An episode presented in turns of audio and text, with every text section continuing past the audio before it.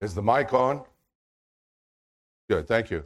Uh, before we begin our study and renew it today, I would like to ask Is there anyone here this morning who is at Berean Baptist Church for the very first time? Anybody here a brand new attender? I don't see any hands up. Okay. The next question. Now, even though I'm carrying a basket, don't confuse me with Little Red Riding Hood. I'm not. I'm not her.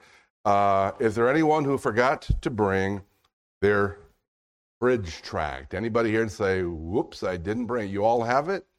Wow. Oh, there's back there. We're gonna. There's a couple. We'll, we're gonna head back your way. Okay. He does. All right. Anyone do the other one for? The... All right. Now let me quickly take a gaze at you again. Anybody would say, "Oh, I thought I had it in my pocket or the per-, and I, I don't have it." Anybody? Going, going. Dave, okay, here you go. There you go. Oh, you're very welcome. All right. Now the sheets of paper. We uh, went back to get some for those folks, and uh, they were all gone. So I had Drew quickly make up another one so is there anyone, the other one had the lines in it and everything, but didn't get the chance. Anybody here say, eh, I need one of those sheets you're talking about? Okay. You know, I'm just going to hand these to you if you want to do that. Raise your hand, please, for brother as he will go out there.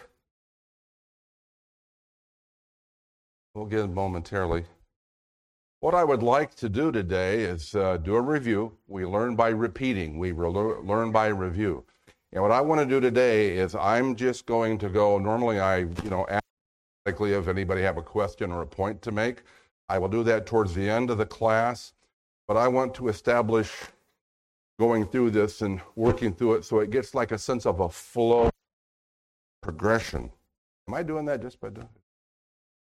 Oh, I don't know. My personality is electric. All right. So, with that in mind, just if you got a question, you have a point, just hold it. And then when we get to that portion, I'll say, now's your time. So, for those of you, I think most of you have been here for this, but you see on your sheet there, it's number one, God's purpose. But even though this is not in the bridge, I want you to say, I think there's a point that precedes number one. And would you turn with me once again to Genesis chapter 1, verse 26? And you said, Well, we've done that already. Yes? Anybody ever read the book of Genesis more than once? Well, yeah. Well, why? You read it once. Okay. This is at the very end of Genesis chapter 1. Now, we have, as you know, I've been saying a series of words that begin with the letter E. So even before we get to number one, at the end of the creation week, beginning in verse 29, God said, Behold, I have given you every herb bearing seed and is upon the face of all the earth, and every tree in the which is the fruit of a tree yielding seed. To you it shall be for meat, and every beast of the earth, and every fowl of the air, and everything that creepeth upon the earth, wherein there is life. I have given every green herb for meat, and it was so. And God saw everything that he had made, and behold, it was very good. And the evening and the morning were the sixth day. Before we get to the idea of the sin and the rebellion, everything at this point was perfect. So there's your P word. Genesis 1, those were everything was in perfection.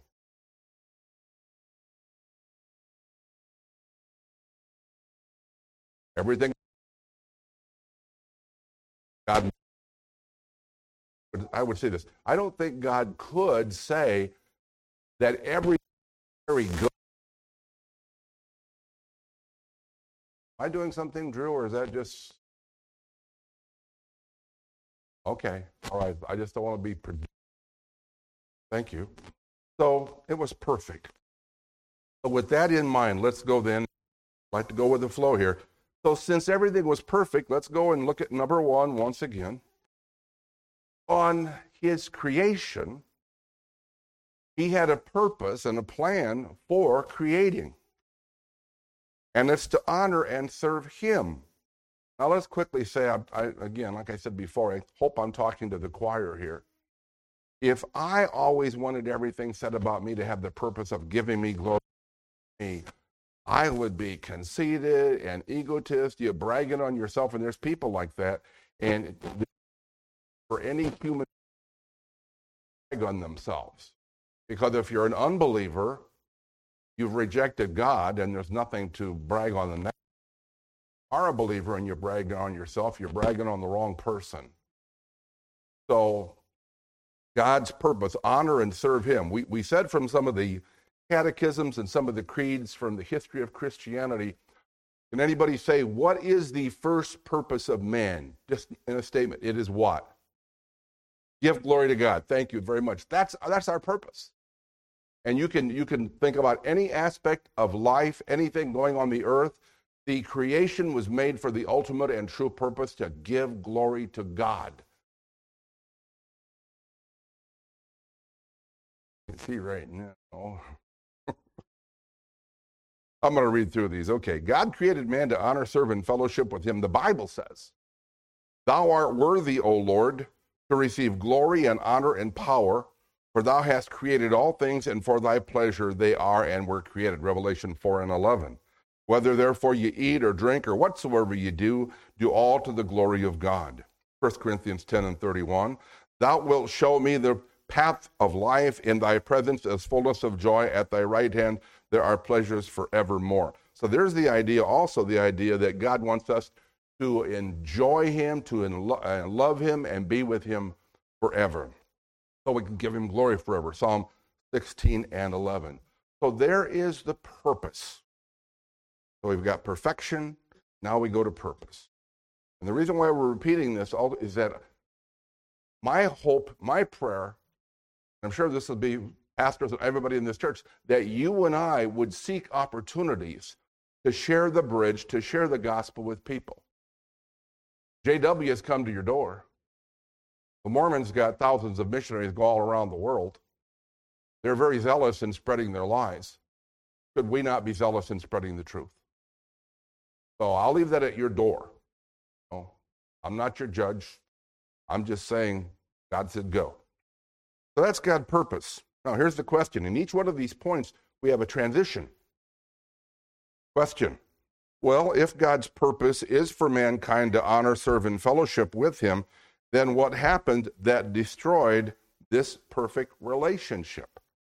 And then we come to the second point. Is your P word. Mankind has a problem, and the problem is sin. Man chose to sin against God rather than serve him.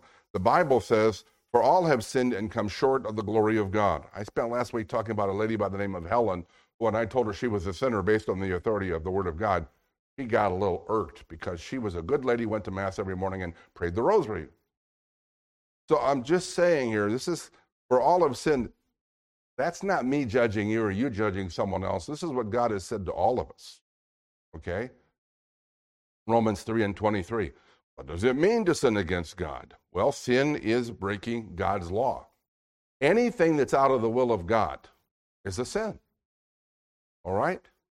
That's just the reality of the matter. That's not being narrow minded, that's being scripturally minded. 1 John 3 and 4. We sin by doing what God has commanded us not to do that's the sin of mission or covert, but by not doing what God has told us to do. There's a sin of omission. All right? So again, we have to, you know, not get too proud of it because every day, remember what the Lord Jesus said. He said, on your very best day. What kind of servants are we, says the scripture? Yeah, wicked, lazy, unprofitable, that's on my best day. And can I be honest with you, folks in here? I'm born again of the crucified one, but every day is not my best day when it comes to obedience. I can still choose to sin, and I have chosen to sin, even as a believer. So when Jesus says to me, Earl Burkott, on a day when it's your very, very best day, and you're thinking, wow, this has been a great day. I served the Lord. What do you think about that? You're still unprofitable, Earl. Okay. So we got here, you see the picture at the bottom? This is another easy thing because you got pictures, okay? Just don't color outside the lines. Man's problem is sin. Now, there, as you see, there's that chasm, that, that canyon, that separation, and God's purpose is on the other side where God is. So there's that. What separates us? What's that chasm? It's that wall of sin. And you know, I'm not going to go into this, but you know this on the day that Christ died. What happened at the temple the moment he died? Something happened. Rent. And from top to bottom, to let everybody know, it wasn't the priest ripping it from the bottom up, it was from the top bottom. And that was God saying by renting that, that now, based on the victory of my son, and it's going to be punctuated on Sunday morning when he comes out of the grave in resurrection victory, that now through Jesus Christ, the separation of sin can be overcome through the blood of the Lamb. Question this isn't on the bottom, it's just a question. Maybe you'd want to jot down there on your question at the end of point two. So, what is the consequence? Is there a consequence? Is there a consequence to sin? Does the world recognize sin? No. The world, a lot of times right now, it's celebrating sin, it's affirming sin. It's telling you that there's something wrong with you if you don't promote this sin. It's almost as if they've got it upside down and inside out. Wasn't there something in Scripture about woe unto those who? I think there is. Yeah, we tend to. We, God goes one way, we go the other. Now, oh, there is a consequence, not a big deal. Number three, sin's penalty is death. The Bible says, For the wages of sin is death, but the gift of God is eternal life through Jesus Christ our Lord. That's not a comparison, folks, that's a contrast. Romans 6 23. When man chose to disobey God, the result was death. The basic meaning of death is separation. The Bible teaches that there are three types of death or separation that result from sin. Now, remember what you can be doing is you see what? I'm just going with the flow, sitting down and sharing this with you. You know what? If I can do it, you can do it. You can sit down with that someone that you love and pray for and if there's an open door provided, you can hand them their copy of the bridge. You've got your copy of the bridge, and you've got the point. You have the verses. It's right. You even got pictures, and you can walk through. And what you're doing, think about it, is you're sharing the gospel with a person that, if they die in their sin, will be separated from God forever. There's been some times in my life where I've shared the gospel with someone. At the end of it, they didn't want to have anything to do with it. But there have been times only by the mercy and grace of God that God used me to be the instrument that someone came to Jesus Christ. Folks, if you've done that, there is no greater joy as a Christian that God would use us as his instrument to tell somebody else how to become saved. That's doesn't get any better than that. Spiritual death separates a person from the life of God, Ephesians 2 and 1. If you read Ephesians 2 and 1, we're spiritually dead. And the only way that that gets turned around is it says the Holy Spirit quickeneth. That's the old English, quickeneth. What? Give me that in more contemporary. To what? To quicken someone is to what? Make them alive. They're dead, and God, through the Holy Spirit, and you can be that instrument and let Him have that information, He's going to take that which is dead and make them spiritually alive. People say, oh, Christianity is so boring. You don't know what Christianity is. It's the most exciting thing. You know, it can't get any more exciting than biblical Christianity. Physical death separates a person's soul from his or her body. That's going to happen to each and every one of us. Only be one class of people that that doesn't happen to. That if uh, they're raptured, then you don't have to spiritually or, or physically die. Eternal death, and that's the worst kind. I'll do it the way the English teacher says it the most worstest kind, okay? Separates the person, both soul and body, from hell, forever in hell, Revelation 20 and 15. Don't want to stay there too long, but you've read that's the great white throne judgment. Ladies and gentlemen, that is the very last place you ever want to be. If you show up at the great white throne judgment, you are doomed and you are damned due to your own rebellion against the God who wanted to save you. There you got There's your picture. Man's looking down. He's got a problem. He's a sinner.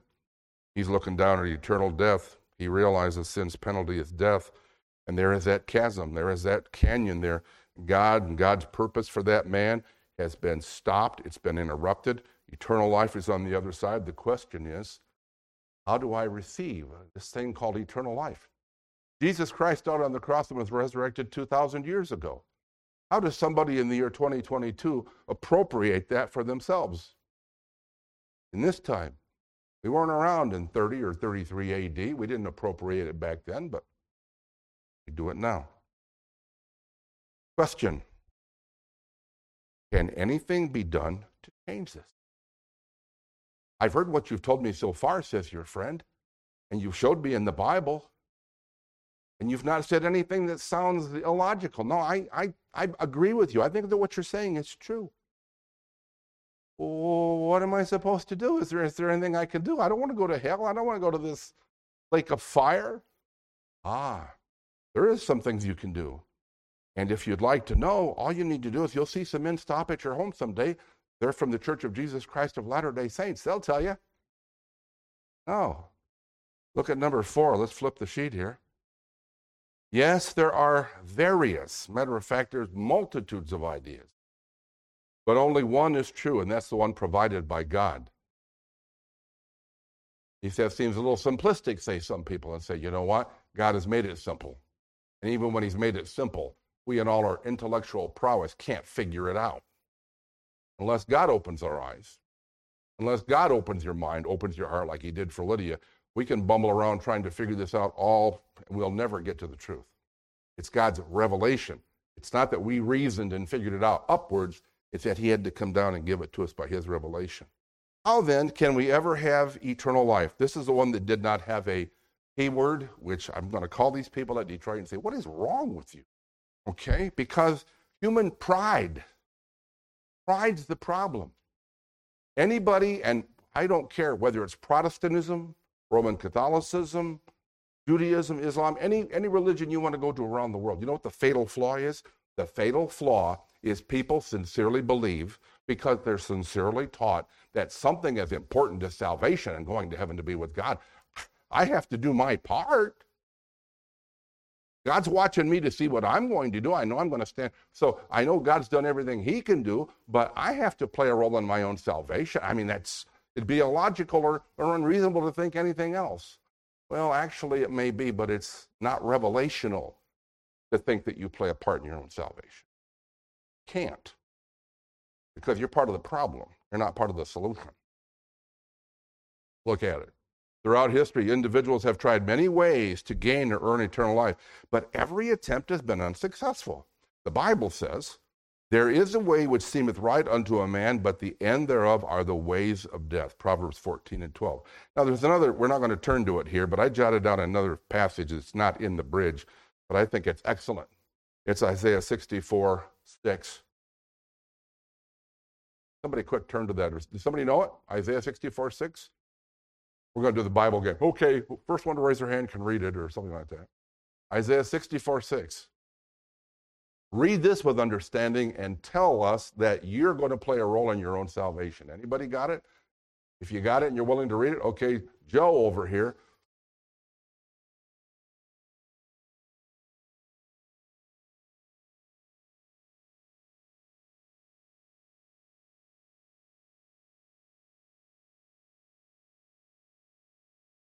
There you go. All our iniquities taken us away. All our righteous deed are as what? Filthy, filthy garments, filthy rags. Now I was till I was 22 and I was saved. I was part of a major denomination worldwide. I won't mention which one it is, but they're very big in around Rome, Italy. Okay. Uh, and I've read in their books and their publications and their catechisms they walk through and give you all kind of reasons why human merit, human works of necessity must play a part in your salvation. I'm telling you, it is, it is stimulating. It's also right out of the pit of hell, but they don't admit that. Okay? For by grace are you saved through faith, and that not of yourselves. It is the gift of God, not of works, lest any man should boast. Now, they always go to that tricky verse in James, talks about, well, you know, Abraham wasn't justified just by his faith, he was also justified by his works. You say, how do you do? Well, what they don't understand is they're saying he was justified before people by his works, right? He wasn't justified before God. His faith is what justified him. Remember when Abraham was told to go out there and he said, Abraham, listen, you and Sarah have not had a baby yet, but he says, I'm going to give you one, a biological baby. Stood outside, he looked at the stars, and he said, I want to tell you what. He said, descendants are going to be more like the stars. I'm going to give you a son. I'm going to give you one. Do you believe that? And he said, I believed. And on the basis of that act of faith in Genesis, God accounted it to him as righteousness. The thief on the cross, Lord, Lord, remember me. He says, I say unto you that today you shall be with me in paradise. And the guy said, But I haven't been baptized yet. I haven't gone to church yet. What good works have I done? He said, Don't worry about your good works. John chapter 6. Remember the crowd? What works can we do that we might be accepted, you know, to, to God? What can we do to impress God? And Jesus said, Listen carefully. You've asked a specific question. I'll give you a specific answer. This is the work of God, to believe on him whom he has sent. That's your good work. Just trust in. It's in there. These people are deceived, they're blinded, they're taught a lie. Wouldn't it be wonderful if you could be the instrument that God would use by His Holy Spirit to bring them to the simplicity of the truth? Tell you one more thing, I get always emotional. My Aunt Dieta was 77 years old. She was raised in the Church of Rome. I shared the gospel with her many, many, many, many times. She's always listening to everything. One morning on April the 1st, 2005, I went to her apartment. Wasn't even going to share the gospel with her again, but I did that morning. All of a sudden, I, some of you have heard this, her eyes got real big. I said, Dieta, I thought she was having a heart attack. Dieta said, she called me Erd. She says, Erd, Erd. I said, yeah, yeah. He says, I see it. I see it. I said, what is it you see, Dieta? He says, I see that he saves me by trusting in him, not what I've done. Because she was tortured because my Aunt Dieta always knew that she was going to die and she would not be good enough for God. She didn't do enough for God, and she'd go to her hopeless purgatory. Instrument. Talk to someone that God would use. God would do all the work. He'd open their eyes. He'd regenerate their spirit. But, but you'd be the human instrument by which they said, and they hug you and they say, Thank you. Thank you for sharing the gospel with me. Never heard it before. No one ever tried, but you took the time to share with me the gospel. And because of what you were willing to do, now you'll never be paid a finer compliment than that. Never. Well, let's move on. God's purpose, God's problem is sin. Sin's penalty is death. God's purpose is eternal life. That's what he wants for us. That whole thing in the garden, the intended purpose was to you know, to glorify him, to honor him, to be involved with, you know, the works in the garden and everything. Everything was to be done in sinless perfection, well pleasing. That when God said it is very good, that Adam and Eve would have lived a very good, holy life dedicated to the Lord. You notice there on your picture there at the bottom, good works. Eh, some people want to walk that way, but it never makes it over the bridge. Never, never gets over there. Religion? Nope. Money? No. Morality? No. Can't buy your way. Morality. Remember the guy that came up to Jesus one day? He said, Good master, what must I do to inherit eternal life? First things out of Jesus. And I'm glad you asked. I have a list right here. Oh, the very first thing. What was the very first thing that he said to him? Remember what he said? Why? Why do you call me good? For there is none that is good, only God. That was what he said. That was a little play on words there because who was he speaking to? He was speaking to God, but he didn't realize that. He said, Well, you know what the law says. You got to do this and do that. Course, the guy was humbled by saying, Oh, that's not hard. I've, I've kept those laws since my youth. What a humble soul he must have been. And Jesus put the pin in the bubble there, the balloon, and he said, Well, let's just see. One more thing, maybe you know, here'd be something that God'd be very, very impressed by. Look by your apparel, and I've seen your house up there gleaming on the hillside. Uh, take all your money, take all your wealth, and, and, and sell it, and then all that money distributed to the poor. Then you'll be perfect in God's eyes. I don't think so. No, he said he, he left and he walked away from the Savior because that was something. There's a little bit of a story there that no matter what person tries to come to God with the idea that I can do my bit in order to help get me to heaven, God says, I'm telling you, whether it's Earl or anybody else, you're barking up the wrong tree. If you're going to get to heaven by your good works, James wrote, you have to be perfect. You can't break one law, not even once. If you break one law, you're, you're headed to hell because what I demand is perfection. The other way we can achieve that perfection is later on in this little book. Okay, so then if there are a lot of wrong ways that lead from spiritual uh, to spiritual death, what is that one course you're talking about that'll lead to spiritual life? And this is where we come to the new one today. This brings us up to date there. Number five. Here's your P word price payment. Price payment. Doesn't say our payment. This is not a 99.9% Christ and 1% Earl Burkout or one tenth of 1%. No, this is, it's either he does the work or he doesn't do the work. Either with me or against me. Partial truth is no truth. Paul had to learn that. Partial obedience is disobedience. Jesus Christ, God's sinless Son, was sent by the Father to pay the penalty, not partially, not most, but to 100% to pay the penalty for our sins by dying on the cross in our place.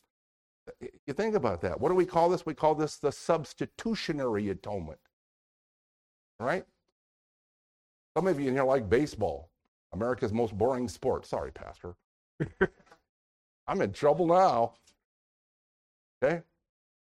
Well, the leadoff pitcher there is having a little bit of a problem, so we're going to be calling in the substitute uh, uh, pre, uh, pre, pitcher. He's going to come to the mound now, and no, both, now both of these men are going to be pitching. When the substitute comes on the mound, what happens to the leadout, the opening pitcher? What happens to him? He's done. He didn't get the job done, did he? As long as Earl Burkout's on the mound, pitching his own life for heaven, you know what? Every time I throw the ball, it's going to be like, well, it's another home run by the devil. Boy, that, that devil guy, he just hitting those balls out of the park. Earl, you're having a problem there. God says, as the owner of everything, Earl, I want you to be able to be with me one day. So you're coming off the mound. You got to get out of the way you got to put your faith in my son, the Lord Jesus Christ. He's going to be your substitute. He's going to be your replacement. And where he, where you failed miserably to please me, he will be, this is my well beloved son in whom I am well pleased. When you put your faith in him, when you repent of your sin and put your trust in him, then you are in Christ and Christ is in you and when you die and you stand before me, Earl, I won't see you by yourself. If I see you just by yourself, you're done.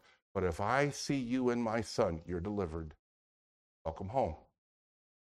So that's what it says. For Christ hath also uh, once suffered for sins, the just for the unjust, that he might bring us to God. Above there, but God commendeth or manifest or show his love towards us in that while we were yet sinners, Christ died for us in our place. The substitutionary atonement. It's when you look at it that way, you say, wow, that's not all that complicated. But unless a person repents of their sin and trusts in Jesus Christ, they will remain, as Paul said in Ephesians 2, they're spiritually dead. All spiritual things, Paul wrote to the Corinthians, are foolishness unto the world. All right? And that brings us up to this one today.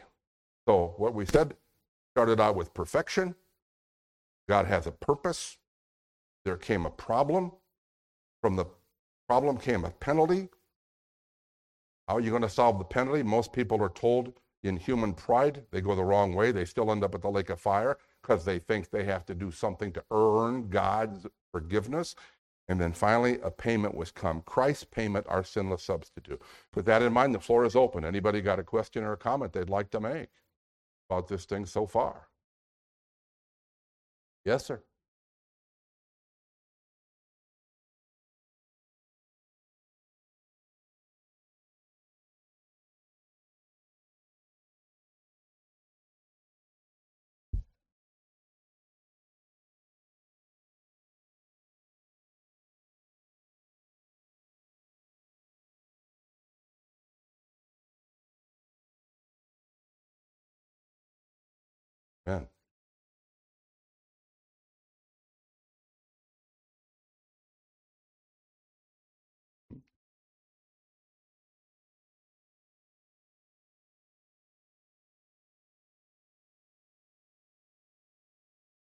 Now, there's one of the things you, thank you for sharing that, brother, is that, yes, we can do, in the world of religion, even as believers, we can do things with an improper motive. We can, we can do things, but deep down in our little, which we don't fit anybody, is like, see what I did? You know, I didn't want to.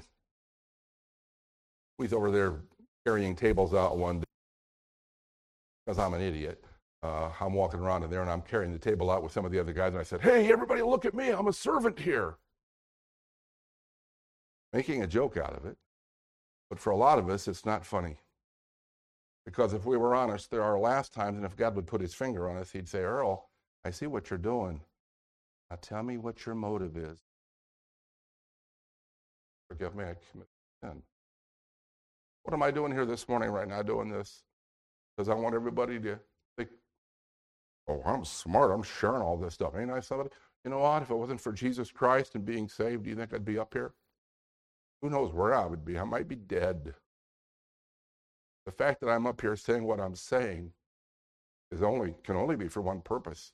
Give glory to God in every aspect. Because if it weren't for him, I wouldn't even be here. And neither would you.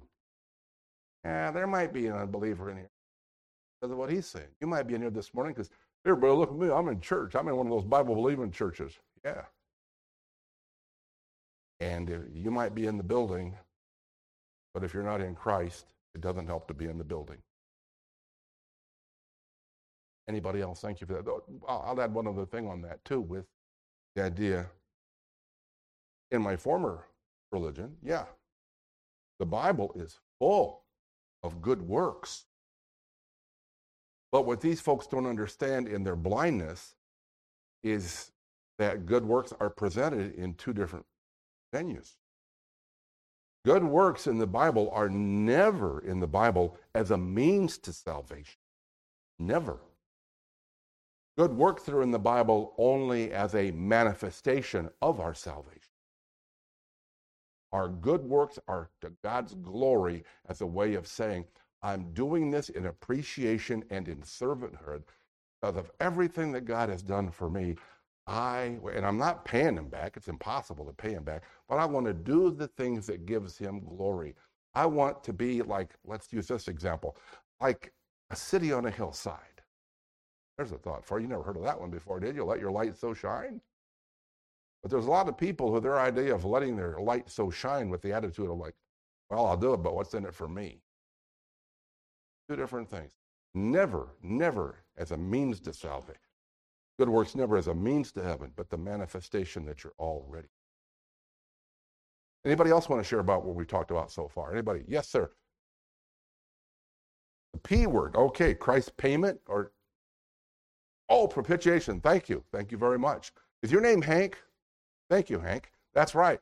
So tell me a little bit more about it. Propitiation. Talk about it.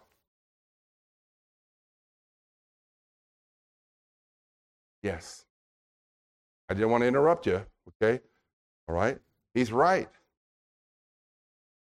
I preached something a little while I'm not going to go into it. But in other words, all sin has offended God. Every single sin. It doesn't matter whether you end up being an unbeliever or a believer. Sin offends God. He's a holy God. And when you break the law, what has to happen? It has to be paid for. There has, there has to be dealt with. God cannot take sin and sweep it under the rug or act like it didn't happen. If he does that, he's no longer God because he's, he's not holy. So God had to be appeased, he had to be propitiated, he had to have his holiness satisfied. And when Jesus Christ died on the cross, he was looking two ways. You don't see that in the reading, but he was looking to the Father, saying, Father, I'm on this cross to vindicate your holiness by being a sinless sacrifice. He who knew no sin became sin. So God's holiness can be vindicated. And then towards sinful mankind, so men and women, boys and girls, as we look at that, that through his holiness and his never sinning not once, when we repent of our sin and place our faith in him, God's holiness is not only vindicated between the God, between God and the Son, but between us through the Son to the Father. Not only their vindication, but we have victory in Christ. That is so right. Propitiation. Thank you, brother. Anybody about this? Yes, sir.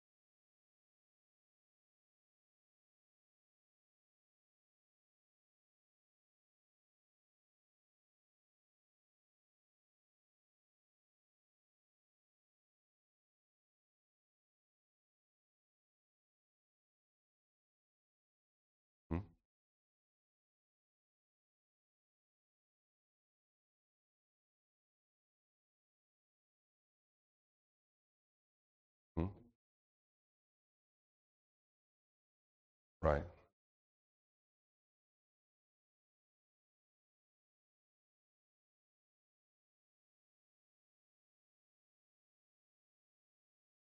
That was the key.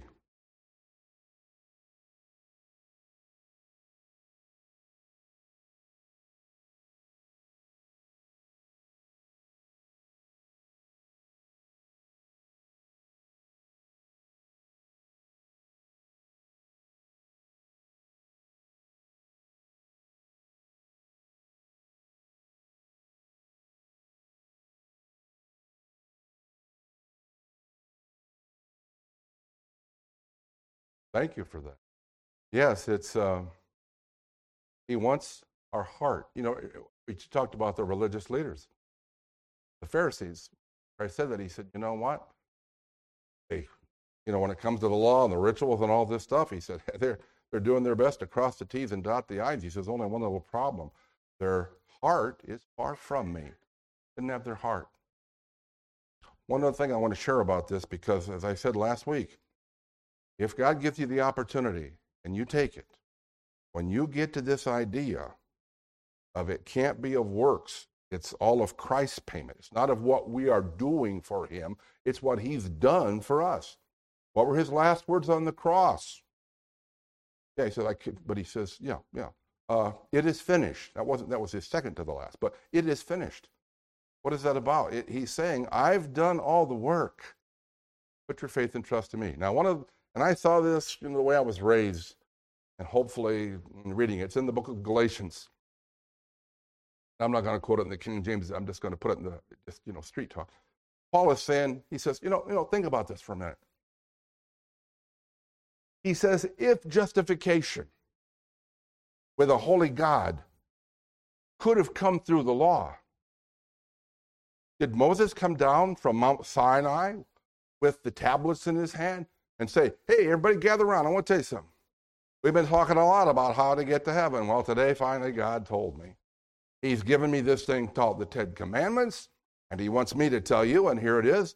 Here's the commandments. You can read them. There's the do's and the don'ts on here. Just do the very. Now, He knows you're sinners, He understands that. But remember, He's loving and merciful and holy. Therefore, just do your best, be sincere, try your best, and God's going to be keeping a record. And when you die, He's going to look at you and say, Wow, you were a sinner, but I could tell that you really tried to do your best. Welcome home. Does it say that anywhere in Scripture? Oh. But that's, I'll tell you right now, most of the people in this area, wherever you're from, that's what they believe and that's what they're taught. They're thinking that God's going to accept them because they gave their sincere best effort. But Paul says, think about it. I was talking to a Catholic friend of mine one time, and I could tell he had not thought that. I said, You know, Charlie, if the law is the instrument that God uses with the human race to be saved, then you know, this Jesus Christ guy, he was an idiot. He come and suffered and bled and died for nothing. What a moron. Didn't he understand that people could be saved by the keeping of the Ten Commandments? No, the coming of Jesus Christ shouts out, Don't you understand?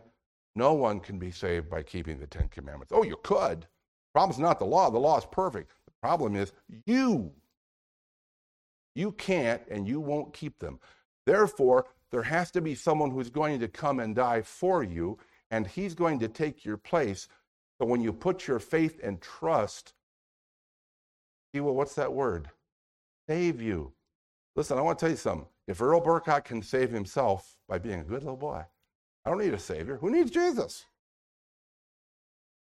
You're out there in the water, you know, and there's a lifeguard up there, you know, Biff, all suntanned and, you know, just looks a lot like me. Anyway, so, uh, oh, help, help, oh, help, help, I'm drowning. Please come out here right now and explain to me how to do the dog paddle. No, you know what they do? They say, come out and what? Save me.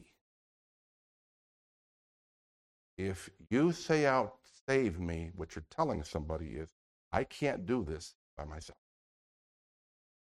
Now, lastly, today, I want to close with this. I need some volunteer who will read and a little bit of an extended portion of Scripture. Is there anybody that says, Yeah, I'll do that? I want to close today. Anybody? Right over here, Brother Nat. Okay. You know, we are going to 2 Corinthians chapter 9, verses 6 through 15, because I like the idea that we talked about payment today because you know what? This is the Sunday. What is the day on Thursday? What do we call that on Thursday? Thanksgiving. Second Corinthians, if you want to follow along silently as Brother Nat reads here in chapter 9, verses 6 through 15, and verse 15 says it all. Brother, whenever you want to do that for us.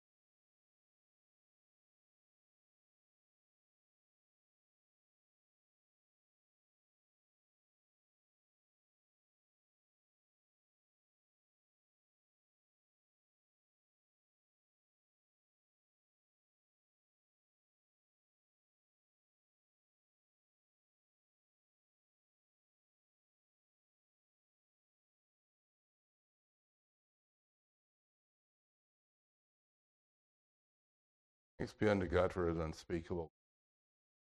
I close with these thoughts and thank you for today. This is, I'm very thankful for the opportunity to share what we share today, to be the instruments by telling someone the gospel, the good news of Jesus Christ. My brothers, my sisters, I think for you and I, this Thursday is not going to be so much about a plump turkey, but more about a sacrificed lamb.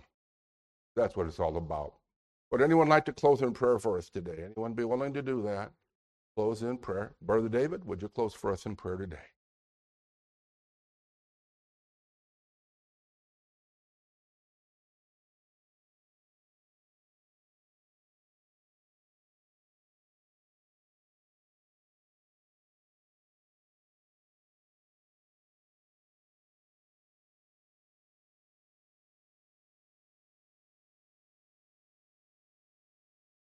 Amen. Thank you. Thank you, my brothers and sisters. We are dismissed. Our morning service will begin in about 20 minutes. God bless.